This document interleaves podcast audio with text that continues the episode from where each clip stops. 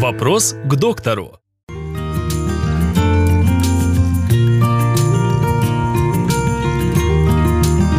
Как вы относитесь к каждодневным прокладкам? Ежедневные прокладки – это зло.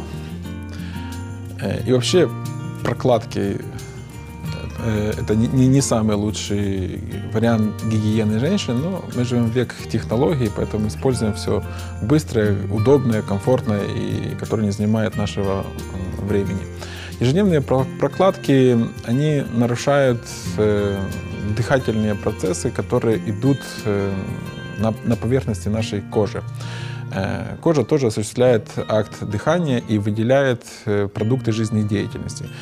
Если происходит барьер, гидробарьер, масляной барьер, жидкостной барьер, другие пленки образуются и нарушают пита- в- обмен э, между атмосферой и кожей, тогда происходит э, парниковый эффект, на котором хорошо растут условно-патогенные и патогенные микроорганизмы, которые впоследствии могут дать э, вульвит, вульвовагинит, такие заболевания, в том числе и молочницу, и кандидоз.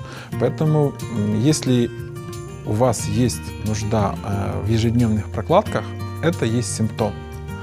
В норме женщины должны быть выделения в конце дня на белье, небольшая полоска выделений, это есть норма.